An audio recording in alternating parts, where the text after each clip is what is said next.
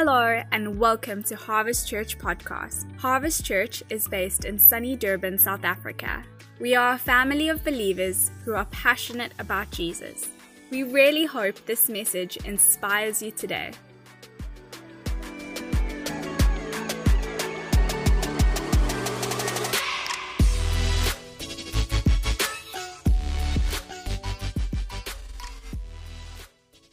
Morning, everyone. Good to be with you.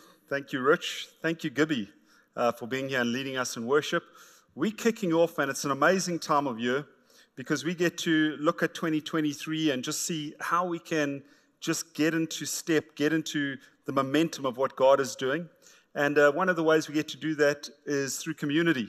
And you might be feeling, you know, you're coming into this year and you just feel like something's missing. And often when we feel like something's missing, it's because something's missing. And so I want to encourage you if you're not in a life group, get in a community with others that can stand with you, pray with you, believe with you, cheer you on, and encourage you as you just go after all that, is that God has got for you this year. We're doing baptisms. If you're wanting to be baptized, as, as Rich said, um, we want to invite you to respond even today. There are life groups. If you're wanting to be in a life group, please come and speak to us. There are different um, ministries you can plug in with. There's the growth track if you're wanting to grow. There's going to be foundations later. We just want to make sure that um, as a house, we mobilized and we are carrying just the fullness of all that God has and is wanting to do in the area that He's placed us. And so we're kicking off with a series called I'm In. It means I'm here. I'm not just going to be a spectator, but I want to be involved. I want to be engaged. I'm not just coming to church. I know that I am the church gathered as we here together. And so you see that one call on its own. That video clip wasn't to entice you for a braai as you watch the cricket this afternoon. It was to say if you take that one call out, it can smolder. But if you place it with other coals, they burn bright, they burn hot, and that they can accomplish something that just is a display of God's glory. And that's what happens when we gather together. Uh, I'm picking on Stu as he sits in the front row, as Rich has done already. But I had a family member who hasn't been well, who lives somewhere else in the, in, in the country, and um, he, he just needed some prayer and encouragement. And we asked Stu to phone him in tears, he just wrote a letter just uh, saying, Thank you so much just for the encouragement. He said, I, have been uh, able to eat and able to do things that he hadn't felt that he could do. And that's what happens when we get alongside those that are burning. And we want to be a house that is burning for God. Amen? So we are in a series called I'm In. And we're looking at just four characteristics of what it means to be part of his church, uh, engaging with all that he has. And it's all in this word in. The first one is this we can put it on the screen. I am invited. You are invited. We are invited to be part of God's family. This is what we're going to look at today, and we're going to say, what does that mean for us and for others? The second uh, thing we're going to address is, I am invaluable. It means God has seen value in you. He's given you gifts. Your gifts are valuable, they're needed, and they matter. Then we're going to look at, I am influential. Uh, we are called to be salt and light that bring glory to God as we go out and we carry His fragrance, His flavor, and we bring God colors and illumination where we go. We have purpose, we are influential. And then we're going to look at what it means to say, I am invested. As I said, we don't come to this building as a church, although it has got great air cons and we're appreciative, but we are the church that gather here. And we're not going to just be spectators, we've come to be contributors. We're not just here to consume, but to contribute. And we're wanting to say, how, as a people, part of God's community in this place where He has placed us, can we be effective for the King and the kingdom, for His glory, as we start to live in and live out of His goodness? And so that's what we're going to be looking at. We're going to be looking at those four ins. But I want to say, don't get it confused. Don't get, instead of in, get im. Don't get impatient. I say that because I might not be here next week uh, or the next week or possibly the next week. So you might have to wait for the second part because I've got a scheduled uh, C5 disc replacement that I'm meant to be going in on Thursday. And I say scheduled because we're in a house of faith, and I got a group of people praying for me after the service, and uh, God can change everything in a moment, and He can realign and replace and do what He needs to do. Um, but if He chooses to work in and through His uh, medical practitioners, we've got some of the doctors here in the house.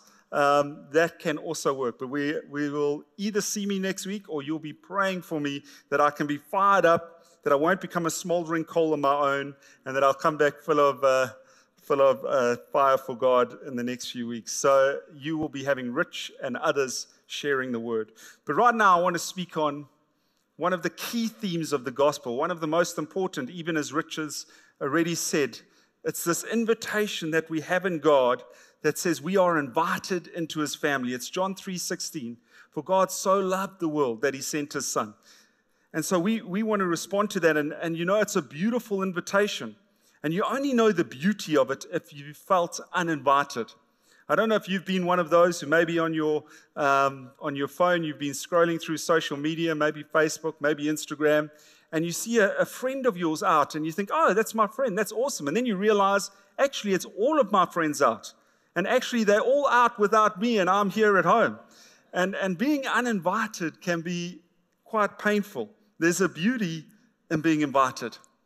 Uh, one of the, the men I respected in God, Jack Hayford, uh, passed away uh, in this last week, 88 years of old. He, he was called a pastor to presidents, a pastor of America.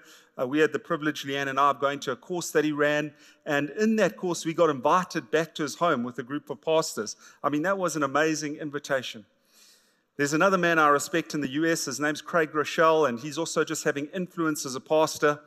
And he shared a story that also gripped me in and around this being invited and being uninvited. And he says it shaped his ministry as a young man. He said it was one of the most heartbreaking moments, but one of the most ministry shaping moments for the church that he would want to see, envision, and to build um, for God to, to move in and through in the US. And what was happening is he had gone out as a young preacher to a little church. It was a group of about 30 or 40 people. And he arrived there and he was going to be preaching. But before he was greeting people out in the parking lot, and uh, one of the receptionists of the church ran up to him and she said, Listen, we've got a guest coming today, so you better preach good. So he felt a bit of pressure.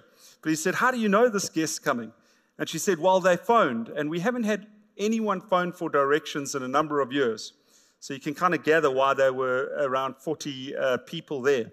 Anyway, he was waiting to meet this person. And as this lady came in, got out of her car, and started walking to the church, he recognized her instantly. He said she didn't look like any of the other ladies. The other ladies were all dressed up. They were immaculate. They were carrying Bibles. He said the Bibles were so big, they were like Honda Civics. That's the size of these Bibles these ladies were carrying. But this lady, this lady had no Bible, and her clothes weren't necessarily what you would call nice, maybe, maybe the opposite. This lady looked like she didn't have many to choose from in her wardrobe, and possibly she had worn this same dress a couple times and the day before. And Craig noticed this, and as he saw her approaching, one of the ushers from the church rushed to her before he could get to her and said, This, young lady, is that the best outfit that you have? He said, We wear our best for God at this church. And she did what you would think she would do. She turned around and went back to her car before Craig could get to her. And she was ashamed and embarrassed, and she felt too uninvited to hear God's word and encounter Him that day. And Craig said that broke his heart, but that shaped his ministry. And it was just such an encouragement to me that as we look at this, maybe if you recognize it, maybe you felt ashamed, or maybe you felt unwanted or unworthy or uninvited. And one of the greatest truths of the gospel message of Jesus that we have the privilege to proclaim and to bring to those that come to this house is that Jesus invites the people others reject. Even when you wouldn't make my list, and you would all make my list, even if you wouldn't make my list, you make his. Intentionally, purposely, pursuingly, in a costly fashion, he has said you're worth it and you are invited. And so we see this in the story that we're going to look at today. We're going to jump into Luke chapter 7. And uh, it's an encounter of another woman who was maybe uninvited. And the, the different gospels have different um, descriptions of this. Some believe that there were more than one account that took place. We're looking at Luke chapter 7. And just to give context, this happened, as I say, over 2,000 years ago. It was when Jesus was walking the face of the earth, and something about how he lived and how he moved and how he interacted and what he said and the atmosphere he carried caused people to think, is this man the Son of God? And in some instances, he actually claimed that. And they were left with this reality should we believe him to be Son of God, or is he just a crazy man? And part of the way they looked through that and dissected that is they thought if Jesus is in, in fact God in the flesh, there's certain things that he would do. And one of those things that they thought he would do if he was God in the flesh is that he would hang out with the Pharisees because they were the outwardly pious. They were the, the very reverent. They were the ones that prayed the fancy prayers and wore the elaborate prayer shawls with the long tassels and had the ceremonial washing. They were quite spiritually impressive in that day and age. They would have also thought, and surely he would be with the Pharisees because the Pharisees would never hang out with the unclean and the unworthy and the sinner. And so, if he's really the Son of God, that's the group that Jesus would be hanging out with. And anyway, one of these Pharisees by the name of Simon, he decides to throw a party. And uh, he invites Jesus to this party. Now, their parties were a little bit different to parties that we would have today. Uh, anyway, and Jesus coming to this party, Jesus wasn't the honored guest. Rather, he was brought there for a way for them to suss him out. And you'll see this later in the story. But as I say, these parties that they would throw, the Pharisees, would be for the who's who of the Pharisee contingent. And they'd put on a display and they'd talk about weighty and important matters of the day. They would have public discussion just to show that they were people who had a great wealth of knowledge. And what they would do at these parties is they'd have a meal. And they'd have this meal in what was called the outer room. And the outer room would uh, regularly, they would have a porch on this outer room so that when they came to recline and dine and eat their meal, because they'd kind of lie down and eat off the table, when they would do that, they would have the doors open so that the common people could come and they could sit outside of this porch and they could listen to what these impressive uh, Pharisaical individuals would be discussing about politics and about culture and about theology. And you might ask, why would people come and listen? I mean, really, why would people do that? Well, maybe it was because they had no internet, no Wi Fi, no TV, no video games, no Fortnite, no Netflix. It can sound a little bit like load shedding. They, they, they, there was no housewives of Jerusalem to binge watch. And so this was first century entertainment at its best. And what happened to Jesus is he gets invited to this party. But something radical happens. It becomes a real party for some, not for others. Because someone comes uninvited and they pitch up and it causes a scene because these pious Pharisees see this unwanted person walk in and they get agitated. They're hating every moment of what's taking place. So let's read Luke 7, verse 37, and it says this A woman in that town who had lived a sinful life now, some versions would say a promiscuous woman. Some commentaries and theologians will say that she was a prostitute. And they say this because everyone would have lived um, and had sin concerning the Mosaic law, but they're particularly picking out her sin and saying it's a sinful life. So they're saying she was known for this. And so that's what they believe. It says a woman in that town who had lived a sinful life, possibly a prostitute, learned that Jesus was eating at the Pharisee's house. So she came there with an alabaster jar of perfume. So imagine this the, the Pharisees are sitting in the outer room, they're waxing eloquent, they're having ontological arguments of hermeneutics and pneumatology and eschatology to learn how to pronounce all those things. Can't define what they are to you. And, and suddenly, in the midst of that environment, a prostitute, possibly, promiscuous woman could be, sinful person and known for that reason, arrives at the party, and every Pharisee in the house gasps. They beside themselves. This isn't right. She wasn't invited. She's unclean. She's unpure. She's a sinner. She's unworthy. She was not invited. I want to pause for a moment because we can understand their thoughts, but I want to jump into the mind of this young, hurting woman and see maybe what was growing on in her heart. Because I don't believe that she dreamed growing up that she'd land up in this situation. In the dreams as a young lady, a little girl. How did she end up here? Well, maybe she grew up feeling unloved by those that were meant to be an expression of that. And so she went to seek love in all the wrong places. Maybe she suffered abuse and it caused her to think, no one's going to give me what I need, so I got to take what I need myself. And she made some bad decisions and maybe she spiraled. And maybe she got involved with the wrong crowd. And maybe in that place she went in a bad direction. And she had to start to do things to get things. Maybe she felt trapped and there was no way of escape. Maybe she had responsibilities to care for some of some others because of those bad decisions, and this was the only way that she could do that. We don't know exactly what she had gone through, but what we do know is this that that is not a lifestyle that she wanted. We see this uh, unfolding in her interaction with Jesus. What we do know is that everywhere she went, men looked at her and scorned her and mocked her. And everywhere she went, women glared at her and wouldn't wanted nothing to do with her. What we do know is that she would have felt unloved, and that there was nowhere that she was invited that she would have felt safe, or nowhere that she would have been invited to that would have had any significance or would have, that would have mattered. What we do know is that she would possibly feel like a lot of us feel not good enough and guilty for where we've been, where we land up in the place wondering how we got here. How did I get here?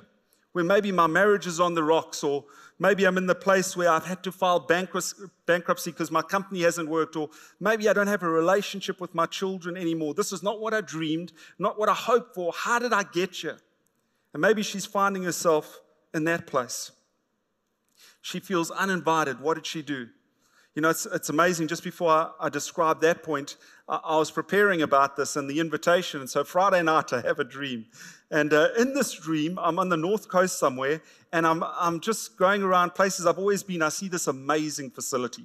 There's this amazing club society that's been built, and I mean, there's Bentleys pulling up, and there's people dressed um, nearly as fancy as my good friend Moses dresses. Moses, you turned 50. Happy birthday. Good start to the new year. But there are people dressed like this, and they're different, and, and there's views over the ocean. And uh, I wasn't invited. I'm, I'm, presuming I'm dreaming this because I've been reading this passage. But anyway, I, I decide I'm going to break in. So I sneak in there and I'm trying to walk around and look like I fit, but everyone's watching me. And you know what happens? You start to get pursued, and I'm running around and trying to avoid everyone while I'm looking at how great this place is. Um, that's the dream. There's nothing more significant than that. All I'm telling you is I, I felt I was that person, uh, uninvited, trying to break in. The problem was Jesus wasn't in this venue. I was doing it for my own enjoyment. Um, she felt uninvited. You know, that's the thing. I mean, you try break in for yourself if it's not because of Jesus' invitation, and you feel harassed and you feel hurried and you feel people are after you and you've got to hide and you've got to fake it and be something that you're not. That was my whole dream. Um, but she felt uninvited. So, what did she do? I want to say sometimes there's an invitation that's at a different frequency and audibility and has a different resonance and reverberates, and no one else might hear it, but you are hearing an invitation that cuts across the, the denial and the intimidation of everything around you. And it draws you in this pursuit of that invitation. This is what's happening with her because she walks into the Pharisees' party and she dashes straight over to Jesus. She falls to her knees in a posture of worship. In the midst of everyone watching, the people on the grass, the common people watching, the Pharisees in shock, Jesus reclining and dining. It hasn't says he's acknowledged her yet. She does that and she's in a posture of worship and she breaks open her jar of perfume and she pours it on Jesus' feet. She starts to worship him. You know what's amazing? Sometimes we start to worship and we think Jesus doesn't notice us, nothing's happening. Stay with me and see what happens as the story unfolds. And there are two significant things that are happening in her before we see Jesus' response. The first thing we see is this she has bought her most valuable possession, this alabaster jar. I mean, this is presumably a working lady, and she's been gathering finance not just to live, but she's saving up her, her nest egg, if you would have it, and it would be worth a year's worth of salary she would have been doing that. It's her most valuable possession. The second important thing about what she does with the alabaster jar, in many ways, it was a symbol of her future. It was her hopes, it was her dreams. It's all that hadn't amounted in her life. She believed this could be the way it would amount later. And I say that because you can read a book called Lady in Waiting. It's by Jackie Kendall and Debbie Jones. And it describes this beautiful tradition. And it says that when a young girl was ready for marriage, her family would purchase for her an alabaster box or jar, and they would fill it with expensive perfume or oil or ointment. And when a man came and asked for that girl's hand in marriage, she would take out this alabaster bar or, or box or jar, and she would break it at his feet and anoint them with oil. And it was a sign of honoring his request, saying, As I do this, I've heard your invitation, and I'm saying yes. And so, this beautiful outworking happens in this moment, this one glorious single act. She simultaneously, extravagantly is worshiping Jesus, and it's symbolic of her repentance from her old way of life because she's walking in a new way of life, as Rich says that baptism is a picture of. And she's saying, I want you to be my future. You know, she had been saving that job because she was hoping for a man. But in that moment, she found the man. And so she comes and she worships and she breaks this jar. You can never fill those jars back in that have jagged edges. You'd smash the thin top. And as she's doing that, she is worshiping, and there's a beauty in her worship and the fragrance as it goes over the broken edges of that jar, and it's beautiful to Jesus. And we can bring worship even in the moments that we feel broken and jagged, and we start to, the jagged pieces start to carry the fragrance, and they can be a beautiful expression of worship. This is what's happening in this moment. And as she does that, verse 38 continues to say this And as she stood behind Jesus at his feet, weeping, not able to stop crying, she began to wet his feet with her tears. Then she wiped them with her hair and kissed them and poured perfume on them. Uh, this is symbolic because you've heard before, it is completely inappropriate. This isn't Baywatch where the girls run down the beach flicking their hair and the guys think this is awesome and it's culturally okay in LA. No, this is a Jewish tradition. A lady couldn't unbind her hair in public, it was seen as wildly inappropriate and scandalous. But she is so overcome with emotion. She is so passionate in her pursuit to be fully devoted to Jesus. And please hear me, there's a difference between distracting from Jesus and being devoted to Jesus. Sometimes we come up and we make a big scene and we're distracting attention away from Him because we're trying to get something for ourselves. Other times we come and we do something that might be distracting seemingly to others, but it's showing devotion to Him as we give to Him of ourselves. There's a difference between distraction and devotion. And she's coming in this moment of devotion and she's adoring him and she's worshiping him. And she realizes his, her, his feet are wet and she doesn't have a towel, so she uses her hair and it's saying, you know what? I've heard your invitation. And I'm saying yes. And this is my abandoned response to you, Jesus. Verse 39. And the Pharisees we see in this moment, we can, they are beside themselves. This is crazy.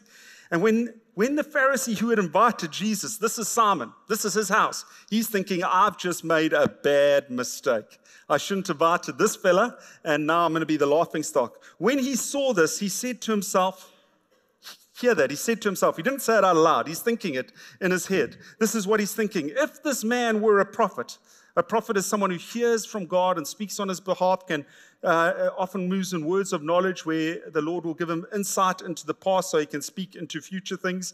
And Simon is saying, if this man were a prophet, he would know who's touching him and what kind of woman she is, that she's a sinner. Here, Jesus shows he's a prophet because he's able to rightly uh, discern and respond to everything this man has thought in his thoughts.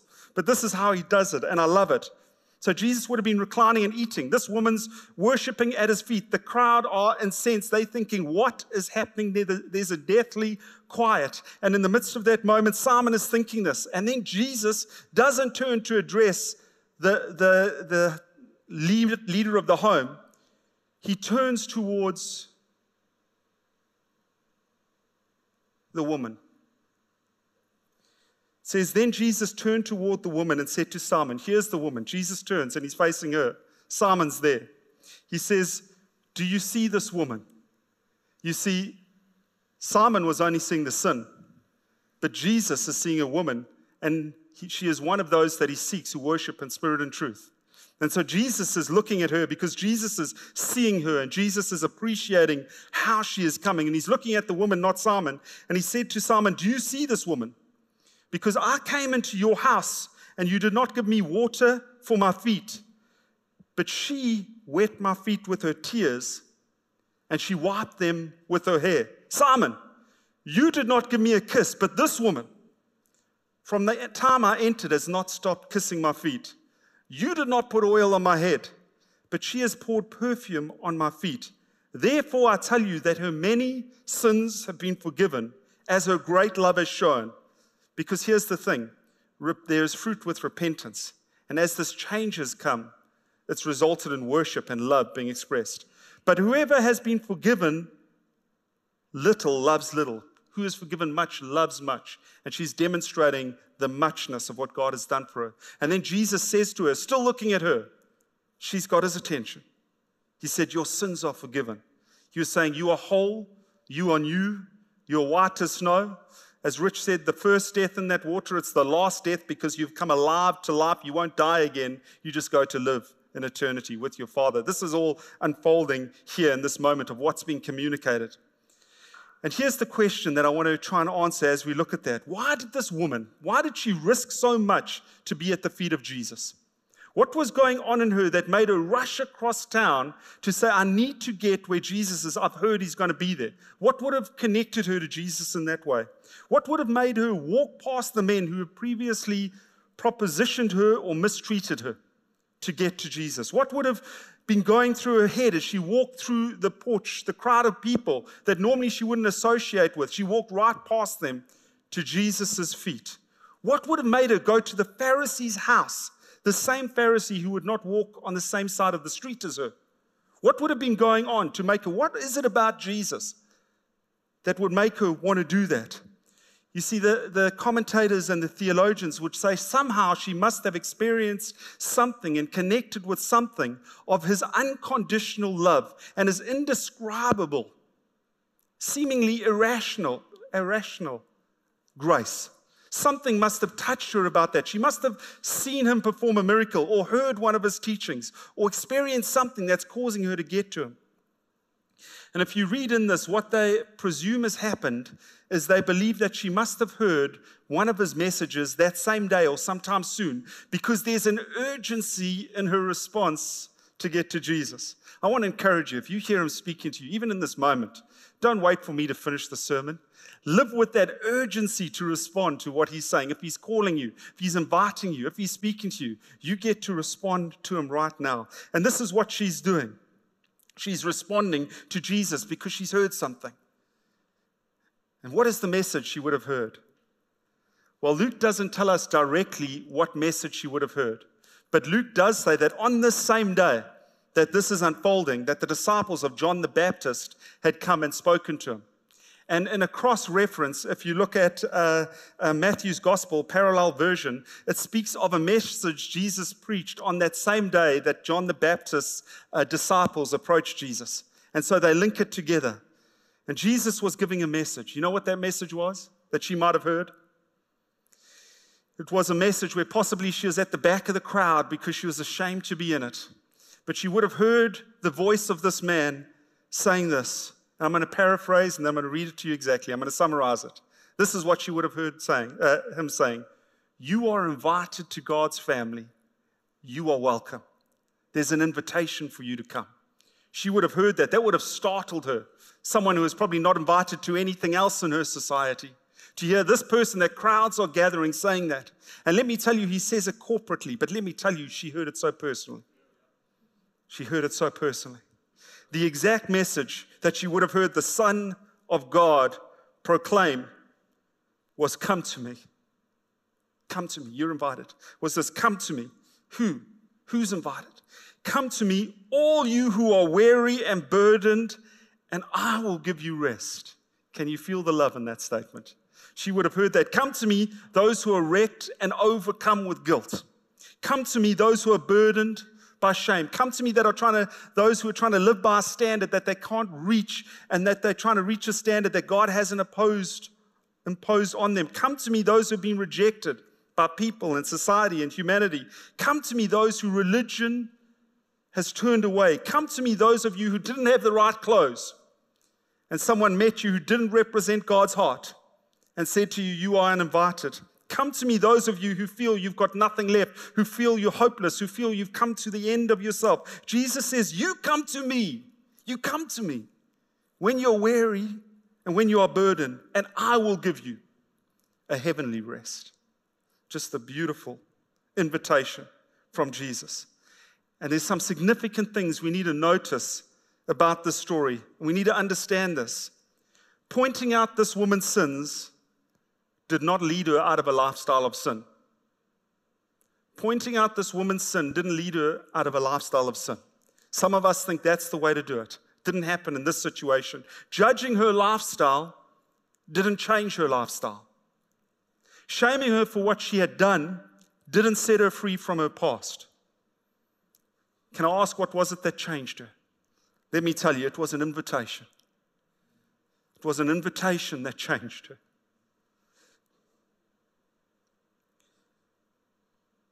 Was an invitation. Come to me. If you're weary, if you're burdened, don't try and deal with that and get through that. Come to me. Come and experience grace. Come and experience my goodness. Come and experience my love. Come and experience my favor. Come and experience my for you ness. Come and experience me. Come to me. You see, Jesus didn't come for the healthy, he came for the sick. Jesus didn't come for those who had self proclaimed righteousness, who could do it on their own. Jesus came for the hurting, the broken, and those in need of a Savior. Come to me. Come to me. You are invited. Come to me when you feel ashamed. Come to me when you feel unworthy. Come to me with your doubts. Doesn't say try and fix them. Come to me with your doubts. Come to me with your addictions. Come to me with your hang ups. Come to me with those areas that you are carrying around like baggage. Come to me with your past. Come to me with those things that other people would judge you for. Come to me. And here's the beauty we get to respond to his invitation. We get to come to him. But when you come to him, and this is my encouragement to us as a house and us as, us as a church, is when we come to him, make sure that's the first thing. If you haven't responded to his invitation, I want to invite you with his invitation today. He wants you to come to him and to know him as your Lord, as your Savior, as the friend who sticks closer than a brother, as the one who walks with you and is for you, as the one who's going to pull you out of those things that feel dead around you and is going to establish you in eternal life, who has made a place for you and wants you to enjoy his goodness eternally. Come to him. That's the first invitation. But once we have responded to his invitation to us, I want to encourage you don't come alone. Don't come alone. Invite others. Invite others to live as an invitation of heaven to those who are in need. Live as an invitation to the goodness of God, the kindness of God, the mercy of God, the fortuitousness of God. Live as an invitation for others to experience that. We are invited, but we get to be that invitation. Luke 14. I'm going to finish off with one more party because we're in the habit of crashing parties in this sermon. But let me tell you, when you crash some parties, that's when they become a party worth attending. If you try and crash the cricket later this afternoon, don't blame your pastor. Luke 14. Jesus is speaking about someone who's throwing a feast, and he says, This one is, is decked out. This one has everything you want. This one is better than one of Oprah Winfrey or Ellen DeGeneres' Christmas parties. This one, you're going home with things. You're not just arriving with things. You're not just going to be full, but you're going to be overflowing. And he's throwing this party, and he invites a bunch of people, all the people that you think should be there. He invites them and says, Come, this is going to be amazing. But everyone starts to make their excuses. Someone says, you know what, I just got married. I can't come. Personally, I think it's a good excuse. But anyway, it's one of the ones listed. Someone else says, you know, I've just bought a new house. I need to look after it. Someone else says, no, I've just got new livestock. This would be like my mom with her beloved um, younger sons, Thomas and Rocco, her two uh, little Pekingese, and I won't pronounce what the other one is. But um, uh, and we say, oh, no, I can't come. I need to look after Thomas and Rocco. It would be uh, one of these, oh, it's a big sports weekend. I can't come. And so, you know what Jesus said? He said, Go out, show them what this is going to be. Let them know just how, how lavish, how generous, how amazing this experience would be. Go out. But if they're not going to come, then go and compel the blind, go and compel the lame. Go and compel the cripples, compel them. It's a compelling invitation. Go and invite them and tell them to come. Bring them to this feast, this party. And why does that matter? Why is there this shift where he says, if they won't come, go and tell even these people? Because Jesus is throwing wide the invitation. He's removing every limitation. He's taking every judging aspect away. He's dealing with misconceptions so that he could bring across his um, desire for what he is calling of these people. Because if you would understand that day and the age, if you were blind, if you were lame, if you were crippled, everyone would assume that you had done something to deserve that. And Jesus is saying, invite them to enjoy this party. They are my honored and invited and celebrated guests because everyone, those that everyone else rejects, the Father's heart embraces and invites and says, Come. He says, You compel the blind, the lame, and the crippled. You compel everyone that is despised and that's overlooked and rejected. You compel them. Come, come to me. And in that you feel his love, in that you sense his grace, and in that I hope you are drawn to the invitation. If you haven't come, we'd love to pray with you at the end if you haven't come to know him as Lord and Savior.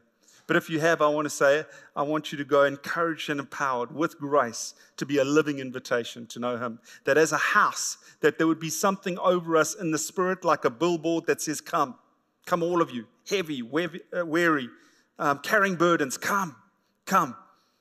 Because the Lord wants us to experience the beauty of knowing that we are on His invitation list and that His heart pursues us. Father, I just thank you that even as we just finish off this message today, I thank you, Lord, that you continue to minister into hearts.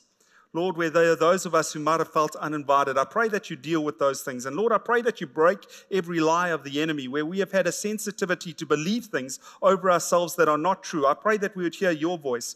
And then, Lord, I also pray that you would break past the audibility of the judgment of re- religiosity and uh, political environments that would say you fit and you don't fit. I pray that the sound of your call and voice would cut across like a clarion call. And I pray, Lord, that you start to call people. And Lord, we thank thank you that um, there's no distance in the Spirit. So, Lord, I thank you for the call to go out to the community in which you placed us, that people can come, that there's an invitation in the heavens and the spiritual realm for people to come and experience your goodness, your grace, and your celebration for who you've called them to be in Jesus' name. And Lord, I pray um, that even as we say that, Lord, there are many that we know that aren't believers. Lord, I pray that you would put a compelling invitation in each of our hearts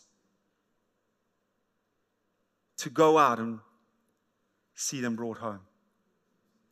In Jesus' name I pray. Amen.